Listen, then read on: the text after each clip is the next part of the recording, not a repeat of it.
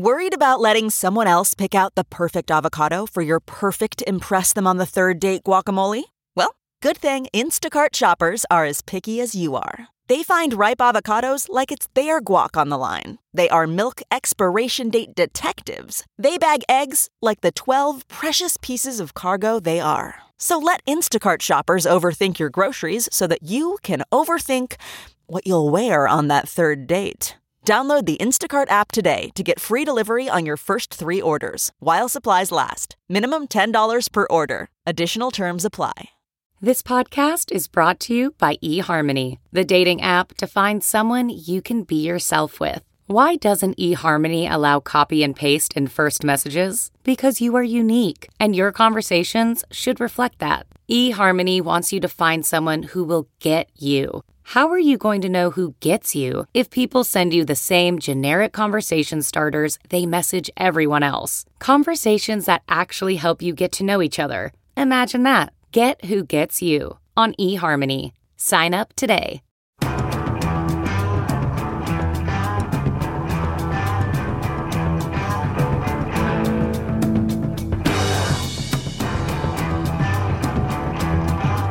Hey, this is Mark from Talking Metal. And this is Victor from Mars Attacks. And we are together kind of doing a very special dual episode, if you will. It's a Talking Metal slash Mars Attacks combo episode. And this is going to be going out on the stream of, or not the stream, the R S S, I guess, of uh, Talking Metal and Mars Attacks. So, Victor, what time is it over there in Spain today? It is, uh, we're six hours ahead of the East Coast, so it is roughly twenty-five to four in the afternoon. Yeah, and we got nine thirty-seven over here in yeah. New York City where I'm recording. So it's good to talk with you, Victor, and I appreciate you uh, doing this with me. I was recently listening to two great episodes that you put out on your your podcast, the Mars Attacks podcast, uh, that dealt with KISS and specifically with REVENGE. And uh, really, really, as an obsessive KISS fan, I really, really enjoyed listening to those two episodes.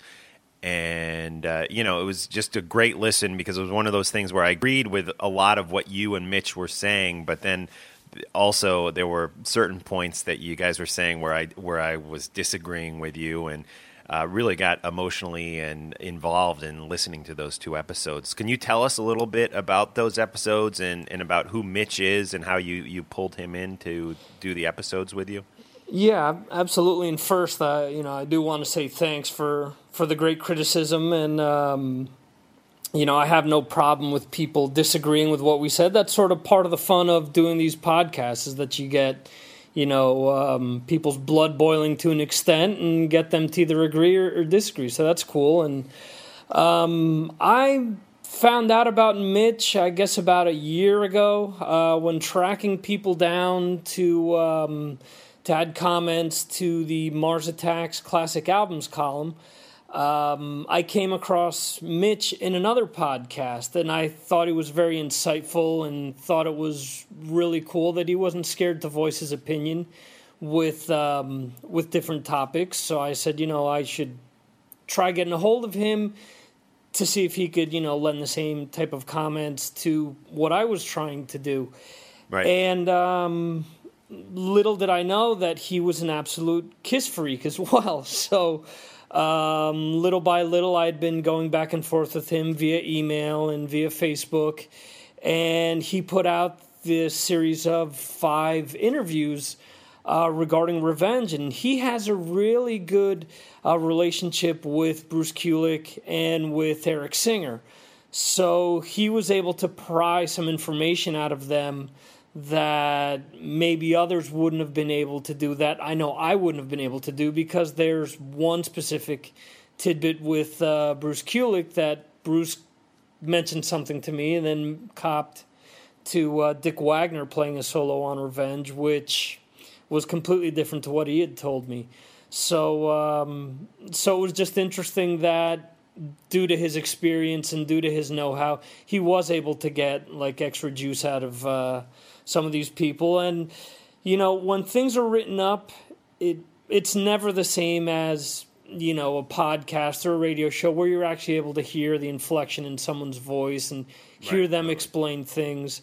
So it's completely different, and you're listening to me and Mitch go back and forth, and you're hearing, you know, him, you know, either be, you know, uh, sarcastic, or hearing him be, you know, enthusiastic about different topics. And uh, and he purposely, he was actually the reason why we did a part two, because he said, you know what, all right, now you've heard me describe Uh, these episodes or these interviews, I'm sorry. Now you go and read them and take notes and let me know what you think about the comments. So that's why we sort of did uh, the other half of the episode with me coming back and mentioning, you know, what stood out to me, what really surprised me. And, uh, you know, I, I've mentioned this to you before uh, over the phone. No matter how big a fan you think you are of KISS in this case, there's always someone that knows a little more, knows some extra, you know, uh, details that, you know, as you're saying, really get you going and really get you hooked. And, you know, you're waiting yeah, to see I mean, what else you can find out. Yeah, I mean, some of the stuff you guys kind of revealed on that episode, I, I was just blown away by, by, like, for example, Vinnie Vincent, his guitar, it seems like there's a good possibility his guitar track or some of his guitar track was left on the song um, Unholy. And I thought that was pretty amazing. Right. Yeah, d- during that intro, the, that scratchy part. Um, and it's interesting because with the box set that they released later on, and this is something that I forgot to mention during those episodes, when they released the song on their box set, that whole intro is missing. They fade into just the opening chords of the song. Oh, that's interesting. So that makes you think, you know, that's got to be Vinny, and that's another way of them sort of sticking it to him. Oh, right. Totally, totally. Yeah, um, and I mean, what about that song Car Jam that's on that record? And just a, a little bit of background for, for you guys who are listening. We're talking about the REVENGE record, which was an album by KISS that came out in the early nineties, right? ninety-one, I think, ninety-two? Yeah, it's ninety-two because it was just the twentieth anniversary. Um, and yeah, Car Jam, for obviously for those big time KISS fans, they know that that ended up being Breakout on Ace Frehley's first uh, non-KISS album. And uh, apparently, um, I, I'd been looking into the, the song after we had discussed this, and if I'm not mistaken, in the box set, it actually mentions that the additional rhythm tracks on there were laid on there by Eric Carr, that it was hmm. Eric Carr's demo. And that so they there's just... no chance that that, because I remember when Revenge came out, there was like, you know, this is way pre-internet and stuff, but among my little circle of, of KISS friends, including uh, John uh, Astronomy, we all were th- conspiracy theorizing, if you will, that, hey, maybe Ace's guitar, you know, being that this Car Jam track was an older track from possibly the Elder Sessions right. that that that Eric uh, had come up with, you know, which is almost, it was kind of a Moby Dick-esque song with, uh, you know, this drum solo in the middle. But maybe that guitar part was actually Ace playing, you know, and, and is it possible... I mean, wouldn't that be a, a mindfuck that that here's Revenge, an album with Bruce Kulick, Eric Singer, Paul and Gene, but here you had a little Vinny here, and maybe there's some some Ace guitar parts left over. No right. possibility of that, you think? I, I don't know. You know, with with um, Gene and Paul being the way that they are, with money and with everything else, who knows? But then again, there's that great Wendy O. Williams album where Ace and Vinny and Eric Carr and Paul Stanley and um, Gene appear on that album as well, and they're not all credited. They're credited right. like now that's online. That's the Wow the, album? Yeah, the Wow album. There are two songs that Vinny wrote on that that he actually solos. I'm, I don't remember if the first track he solos on, but the second one, it's definitely him because you could tell his style of... of soloing. Um, but when that album came out, and correct me if I'm wrong, but I can specifically, I didn't buy it right when I came out, because back in the day we didn't, you know, uh, we had to save our paper route money, and we could only be very selective on what we wanted to buy. Um, right. But but I remember drooling over that album in a Rose Records record store in Chicago, outside of Chicago, Illinois. as a as a youngster, and I could have sworn there was a sticker on it that said featuring Ace Frehley on on guitar on certain tracks or something. Is that is that a possibility, or is that? Yeah, you you could be right. Um, I I could be me- messing up my facts. I believe that Gene at least isn't credited. Like, he produced the album, but I believe his bass parts are credited to Baron Von something or other. Oh yeah, uh, to sort of throw people off. Yeah. Hmm. Interesting. Anyways, so much good KISS stuff on uh, the Mars Attacks episodes. What is it, sixty-six and sixty-seven? Yep, sixty-six and sixty-seven. And I do have to say that uh, I did just recently record another episode um, with Mitch, which will be out shortly, uh, which will be regarding uh, songs that KISS covered. A lot of people talk about bands covering KISS, but KISS has actually gone out and covered a lot of bands throughout their history. Um, right. So we touched on that, and uh, there's some pretty cool. interesting... Hopefully, uh, hopefully you'll avoid the Peter Criss nineteen seventy-eight solo album, which has a bunch of covers on it. We uh, we, we we mentioned that in passing, yeah. but uh, just to sort of be um, historically correct. But yeah, I don't know too many people that are... That that are fans of that album, so yeah, that's really the only KISS record I don't I don't like. Um, and uh, anyways, uh, I, w- I wanted to play a song off of Psycho Circus because I, I, I feel this is a, a, an album that gets a bad rap, maybe even gotten a, a slight bad rap on the uh, the Revenge uh, episodes you did, Mars Attacks podcast episode sixty-six, sixty-seven. And I, I, you know, I know Paul Stanley was, uh, I believe, not happy with how this album turned out, or at least he wasn't happy with the recording process of the record. And I actually think there's there's at least three excellent songs on the record. Yeah. Um, that being Psycho Circus, uh, of course, Into the Void, and another song called Within, which I think is just right. excellent. And and this song Within, almost to me, you know, sounds like. First of all, the guitar sounds like that Mesa Boogie rectifier sound, which is just over-the-top heaviness, very nineties heaviness sound to it. Right. And uh, um, I'm not saying that's what it actually is, a Mesa Boogie, but it, it could have been. uh, but it, it just it um it, it almost feels like it could have been a song on, if not Revenge, maybe Carnival of Souls. And what what's your thoughts on the song Within, a, a Gene song? At least Gene sings it. I'm not sure who writes it, actually. Yeah, um, that's actually one of my favorite tracks off of that album as well. The intro to that is just so cool with the uh, guitars coming in, uh, the uh, obvious down-tuning, which uh, isn't as noticeable um, on other tracks. And, um, and I, I agree with you. It is one of the strongest tracks off of the album. Um Personally, for myself, I don't think Psycho Circus is a bad album. I think um, it's sort of like The Wizard of Oz, where all of a sudden somebody pulled the curtain back and you realize that it wasn't Ace and Peter on all the songs, and it was like, all right, well, this wasn't what we all signed up for. Um, right, right, I totally. think that's what bugs people more more than anything else. But again, there there's some cool tracks off of that, and... Um, is it their worst album? No, I, I don't even think it's. Um, I, to be honest with you, there are a lot of other albums that I that I'd listened to this before some of these other uh, KISS albums that I don't really care for, including that Peter solo album. Right. Yeah. Anyways, which is not. I, I. It's a shame it even has the KISS logo on it because it, it really you know brings down such a good track record, that Peter Criss solo record uh, for KISS. Um, I don't know what Peter was thinking. You know, it was interesting. I found some cassette that I have of him that he put out in the early nineties.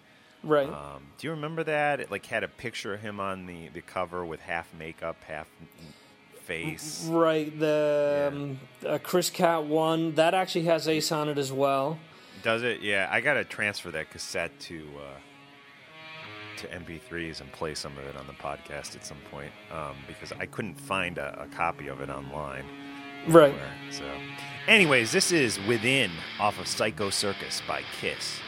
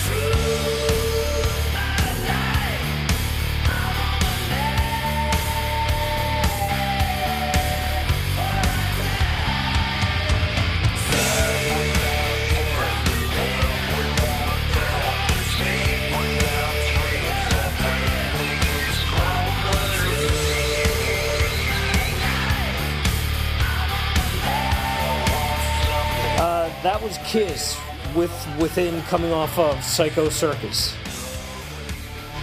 Yes, and you got Victor from Mars Attacks and Mark from Talking Metal doing a dual episode here. I just wanted to, Victor, if you don't mind, quickly throw out a couple shout-outs uh, to some Talking Metal people. Uh, Linda from New York City recently made a PayPal donation to Talking Metal, and it was our big, biggest donation yet. I believe beating out John from the U K. So Linda from New York City, thank you very much for your generous donation to the Talking Metal Fund. I also wanted to give a shout-out to uh, Rocky Stradlin. Do you know this guy, Victor? I actually don't. Yeah, he's got a real cool... He's a Talking Metal listener. I guess he is. At least he claims to be. And he's got a real cool Facebook page, which I suggest you go like. Uh, it's uh, called facebook.com slash glam metal hard rock. And he sticks up a lot of cool videos from back in the day that... I personally love. So definitely check Rocky Stradlin's Facebook page out. We'll link that through today's show notes on Talking Metal. So, Victor, we spent a little time talking about KISS. Let's spend some time talking about Led Zeppelin, a band that we know is not one hundred percent heavy metal, but most people cite three bands as kind of the the founders or godfathers of heavy metal, and those bands, of course, are Black Sabbath, Deep Purple, and Led Zeppelin. A band, sure. Led Zeppelin, a band that, of course, played everything from country to nineteen seventies era heavy metal, which is very different from what some people consider heavy metal today. Sure. But uh, in my opinion, songs like you know "Whole Lotta Love" and and some of the early Zeppelin stuff. Uh, you know, even off of Led Zeppelin four, like, you know, Four Sticks and Black Dog. I mean, these were all pillars that, that the heavy metal uh, sound kind of built upon. And, right. and they helped establish, along with Black Sabbath and Deep Purple for that matter, what came to be known, at least by the mid-seventies, if not even by, like, say, nineteen seventy-three. It came to, you know, by nineteen seventy-three, people were really starting to throw around this term, heavy metal. And, I mean, at that point, if we could take a, a trip back to nineteen seventy-five, or nineteen seventy-three, for that matter, or seventy-five, it doesn't matter, and you ask somebody what heavy metal is, they would probably, a lot of them say, I've never heard of it. But the, the you know, shopping mall rats and, and kids who combed the record stores and, you know, were, were starting to wear, like, jean jackets and stuff like that would probably tell you that heavy metal is bands like Deep Purple, uh, you know, Led Zeppelin, and Black Sabbath. I mean, in nineteen seventy-three, you know, I've even heard bands like Humble Pie, you know, back in right. old articles referred to as hev- heavy metal, Jimi Hendrix, you know, and, and all of them definitely contributed to what heavy metal has become. But let's talk specifically about Led Zeppelin. This is a band that I started getting into when I was in sixth grade, maybe fifth grade, and it was right around the time that John Bonham died that I that my attention was kind of brought to Led Zeppelin as, as a, a kid, you know, for that matter. Right. And Led Zeppelin was a band that in the nineteen eighties, I don't know if, if you, a lot of people realize this, they were just as popular, if not even more popular than they were in the seventies, selling just millions and millions of records throughout the nineteen eighties.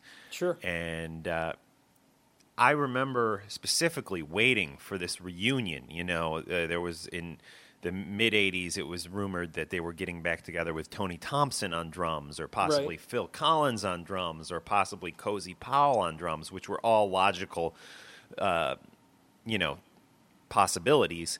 And it just never happened. And then we got, I think, in the late eighties, that Atlantic Records anniversary, which then...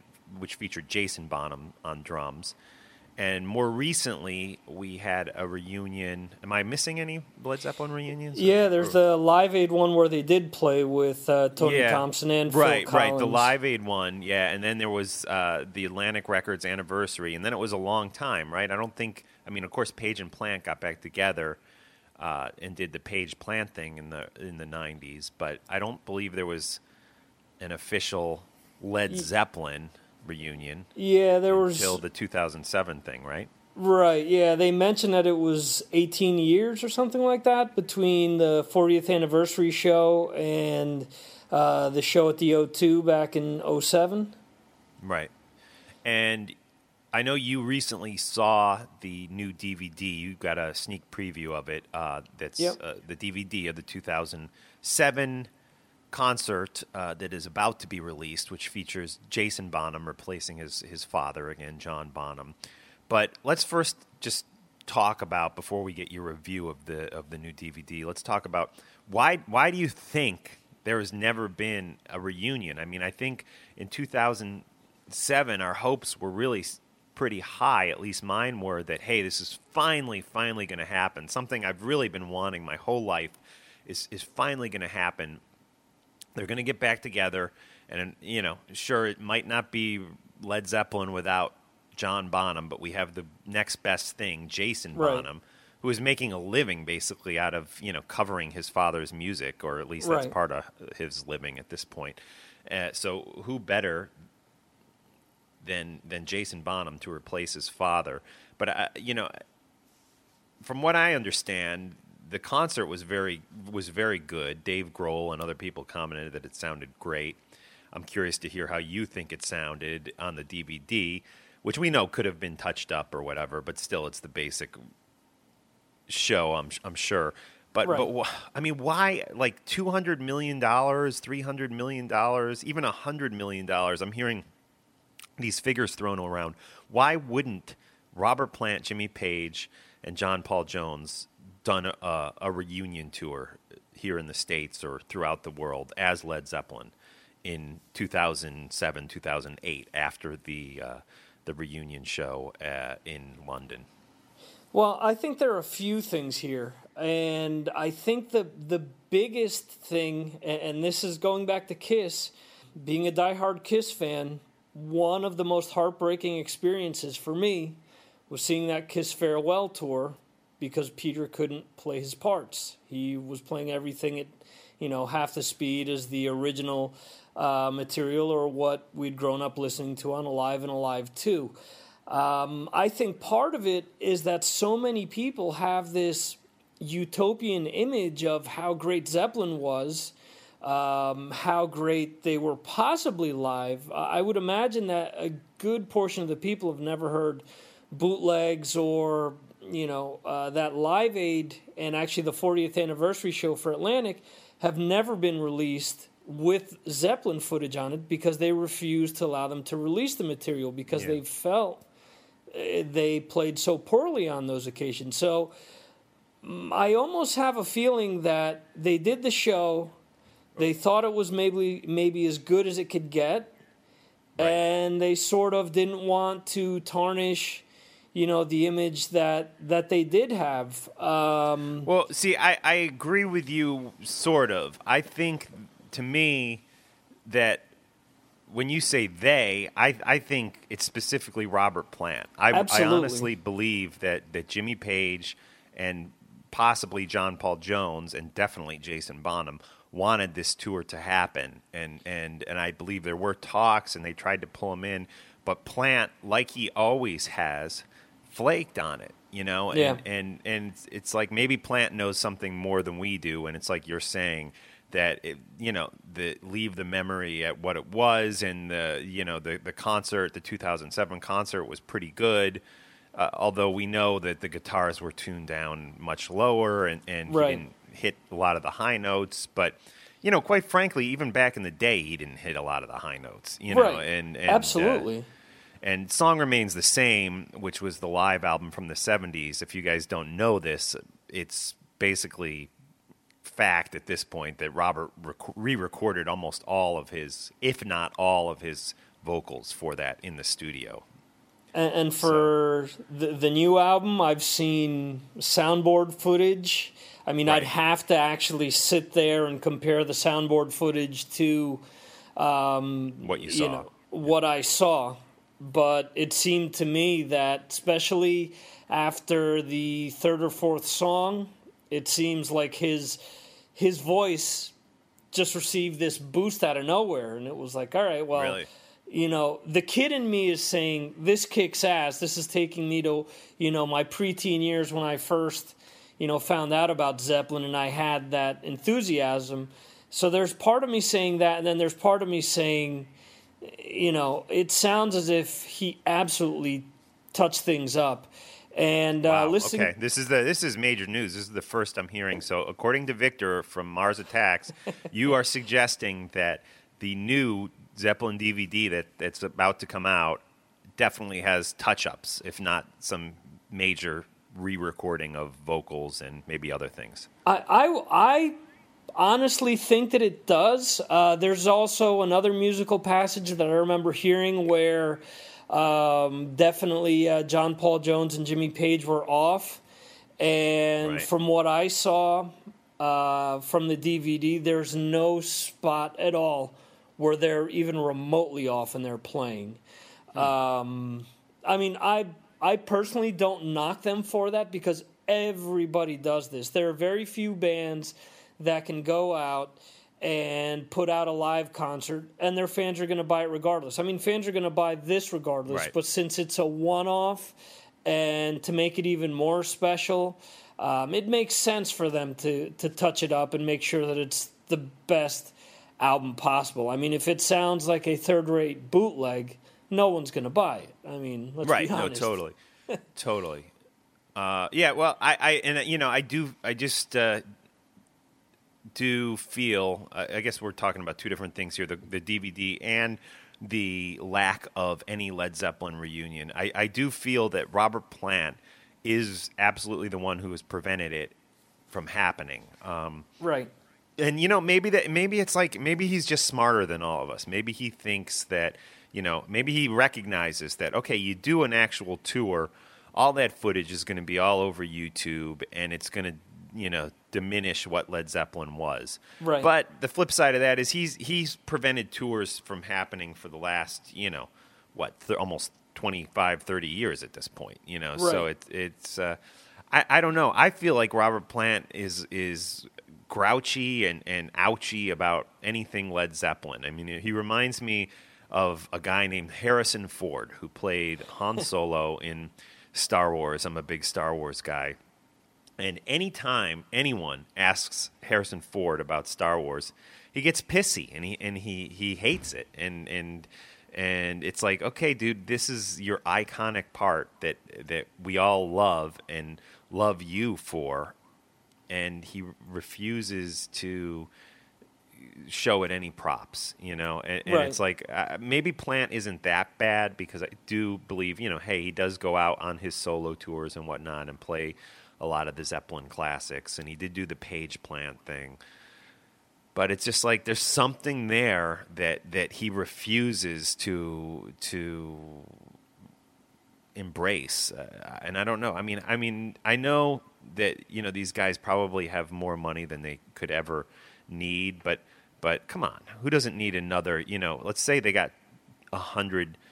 A hundred million dollars to do a small tour of the U S I'm sure they wouldn't split that equally with Jason. I'm sure that would be at least twenty million in Robert's pocket. I mean, who can't right. use twenty million dollars? You know, it's right. I don't know. I don't know. Yeah, it it definitely does seem strange. Um, I don't know. And, and even doing a tour, why not do? You know, what Sabbath just did, just play, you know, they did one show at the Download in England and they did one show at, uh, I believe it was at Lollapalooza in Chicago. Right. So you do And they one... would be doing a full tour Sabbath right now if, you know, a full tour with, I guess, Tommy on drums, not Bill Ward. But they would be doing a, a full official Sabbath tour right now if Iommi would hadn't, you know, hadn't have gotten sick. So, you know. Right. Yeah, yeah, but anyways, yeah. So let's get to the D V D. More of your review of the D V D. You hinted at maybe the fact that this D V D could possibly and probably has some touch-ups.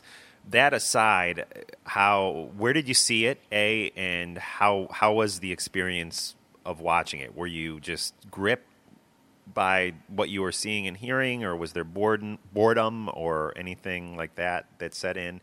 What's your official review? Um, I think the the actual D V D was excellent. I got to see it in a um, movie theater. It was completely digital, so it's the same quality as you're going to see on a Blu-ray, for example. And um, just that experience of seeing that show um, with that sound and with the digital image and just how vibrant the colors are and how well it was shot, um, it made me wonder why more bands don't do this. You know, people are wondering why fans are moving away from the music industry and wanting to download things. Well, do special events like this. I know Maiden has done this. I know for the Big Four shows they did this as well. Right. But I think more bands could do this as a promotional tool. At the same time, the theater that I was in only had roughly thirty people in it. Um, really? I don't no. think that's any fault of the band. I think that has more to do with the theater actually not, you know, publicizing the event. Um, I found out sort of by accident on a forum that someone mentioned that uh, there was going to be a screening. You know, from top to bottom, though, everyone that was there was, you know, bobbing their heads, was jamming along to the songs and everything. Um, the song selection was great. I mean, there were a few songs that they played that weren't, you know, some of my favorite tracks, and, and I wish they would have Uh, played something off of each album. Uh, they didn't. Um, they uh, they didn't play absolutely anything off of uh, In Through the Outdoor, and obviously they didn't play anything off of Coda. But uh, it would have been cool, you know, to see them maybe do something off of each. But I understand, you know, the band has so many hits. Um, it's difficult to, to choose an exact set list that you're going to make absolutely right. everyone happy. So, you know, I think they did a great job with... with what songs they did play. Um, they they did steer away from, like, some of their poppier things, you know, which I thought was cool. They played some songs that maybe only a diehard would appreciate. Um, there's one song off of uh, Presence that they played, which was absolutely cool. That um, What song was that? They threw in there. Um, and I should have looked this up beforehand. Oh, no, yeah, I don't mean to put you on the spot. No, no, no. Um, Not Achilles' Last Stand. No, I wish they would have played Achilles' Last Stand. They played um, uh, A Day in the Life or something like that, oh, it's okay. called. Um, okay. Oh, it just came to me. It was For Your Life, which was really right. cool. It's like the third or fourth song uh, in on the uh, Celebration Day D V D. So it was cool to see them pull that out. It was also very cool to see the magic that is Led Zeppelin. You know, they do have an, an aura around them. Seeing, you know, Jimmy Page up there being really a larger-than-life character. Seeing John Paul Jones, which I've had countless arguments with people who have told me, ah, oh, you know, he's the he's sort of the weakest link in the band, and just see that's such bullshit. I mean, that's there was no weak, weak link in Zeppelin. That's you know, Ab- absolutely. That, yeah. I, I agree. I mean, seeing him play, you know, a regular bass, a fretless bass, an eight-string bass, seeing him play. Uh, you know, various types of keyboards um, on stage. You know, it, it was just, it, it was like him giving a clinic, you know, just, just right, proving totally.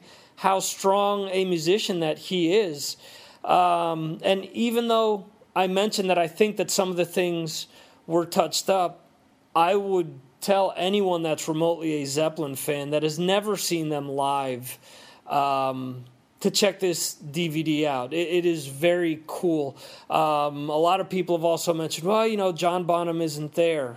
You've already mentioned, you know, Jason Bonham is there. He's the next best thing. He's actually, uh, as Robert Plant mentioned in one of the press conferences, um, he's been studying John Bonham's playing since he was born. Uh, right. He's he has countless bootlegs. He even admitted during the New York press conference that he's seen, you know, Song Remains the Same thousands of times, um, just sitting there and studying the parts. And uh, apparently he would actually sit down during the rehearsals and say, okay, well, how do you want me to play this song? And the other members would turn to him and say, well, what do you mean? And he'd say, well, during, you know, this tour, my father played it this way. During the other tour, he played it like this. On the album, yeah, yeah, it's yeah. like this. And Yeah, and Robert know, Plant... It- specifically, I don't know if it was at the New York one or the uh, the London press conference. He he talks about that. I think it may have been the London one. And the press conferences they gave, uh, that's a whole nother story with them, you know, uh, Robert Plant uh, just calling the guy a schmuck who, who you know, suggested that why didn't they tour again? And, yeah. you know, uh, eh, anyways. I mean, I... I... All right, I understand where he's coming from, but at the same time, give me a break. It's two press conferences. It isn't as if they're doing, you know, sixteen hours of press conferences like any other band that's promoting an album.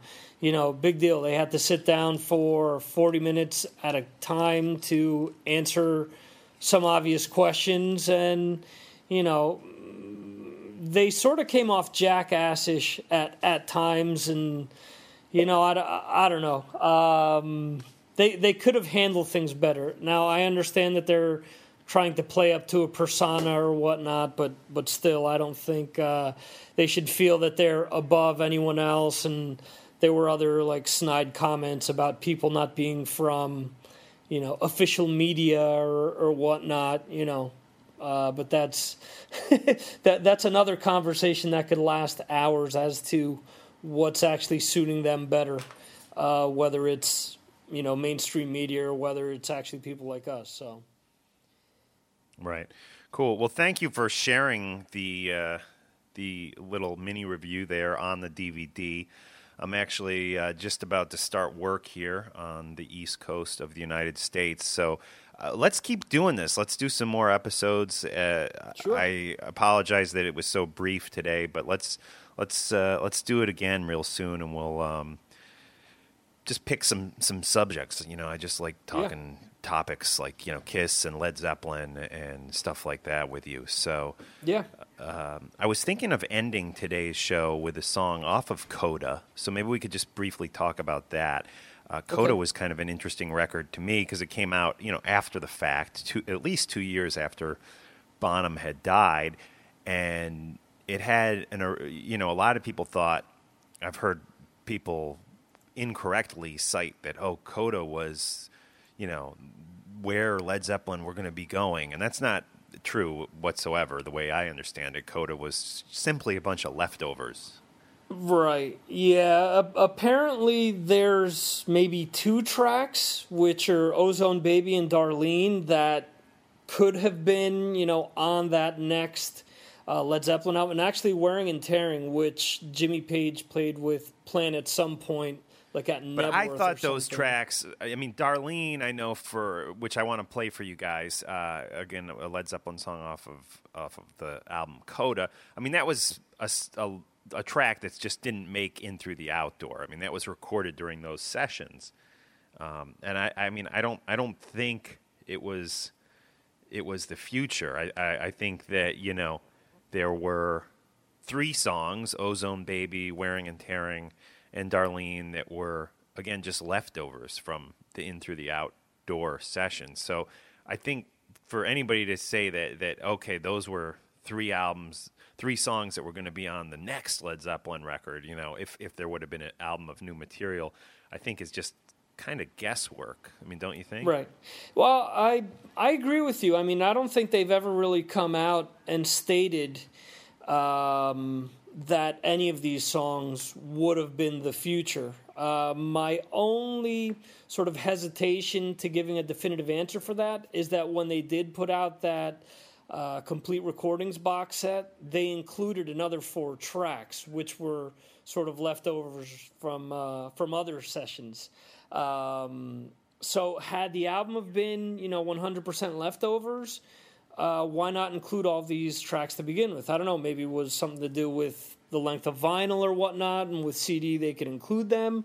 Um, but, you know, again, why not, why not release those others sooner? Um, who knows? Um, I guess that's all part of the, uh, the magic and the mystery behind, uh, the band. And, um... Yeah. Who knows if they'll ever answer that, you know? Yeah, who knows, really. And and Coda, of course, was released on the Led Zeppelin label, Swan Song, right, which was most famous for releasing, obviously, Led Zeppelin records and also Bad Company, I believe. And yeah. they also, Swan Song continued to exist for a little while after Led Zeppelin had dissolved, obviously long enough to uh, have the Coda record, again, which came out in nineteen eighty-two on November nineteenth, actually my birthday in nineteen eighty-two.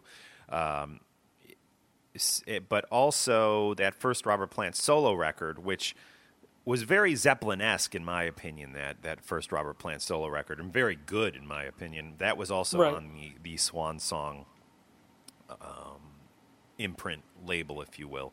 What do you know? Who besides Bad Company was on that label? Do you know? I think there was um, Billy Squier had a project that was on really? Swan Song. Wow. Yeah, yeah. It was was like, that Piper? It may have been Piper. Or, I mean, he was in so many bands before he was actually a solo artist. I mean, he had opened up for KISS with like four different bands um, wow. bef- before he had even become a solo artist. It may be less than that, but it was multiple bands. Um, and there was someone... Dave Edmonds. I'm looking at Wikipedia right now. Dave okay. Edmonds was on, on... A guy named Dave Edmonds was yeah. on uh, Swan Song.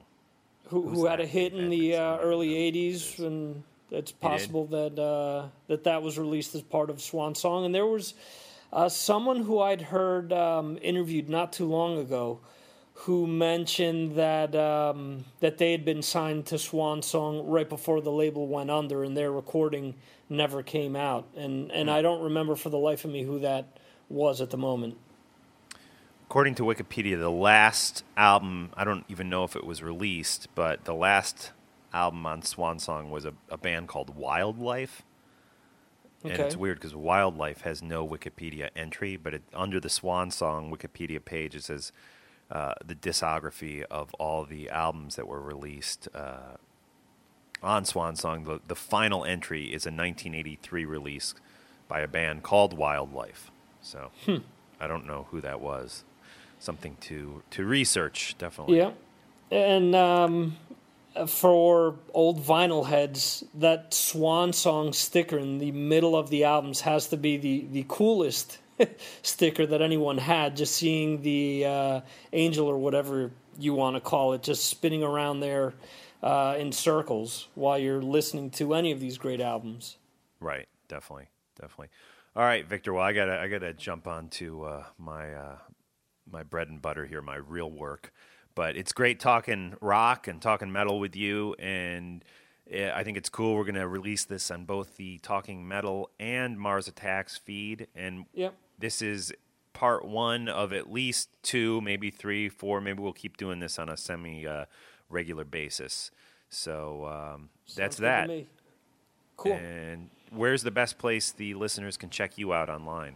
They should go to mars attacks radio dot com. Cool. And they can check me out at talking metal dot com. And both Mars Attacks and Talking Metal are, of course, available on iTunes. Cool. This is Darlene by Led Zeppelin off the Coda record. Thanks, Victor.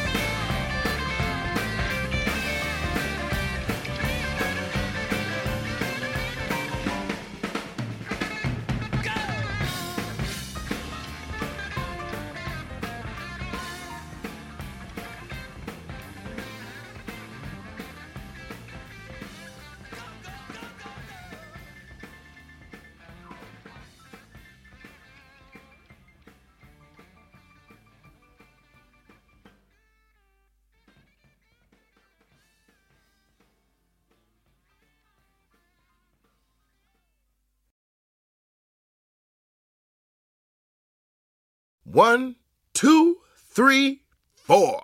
Those are numbers, but you already knew that. If you want to know what number you're going to pay each month for your car, use Kelley Blue Book My Wallet on Auto Trader. They're really good at numbers. Auto Trader.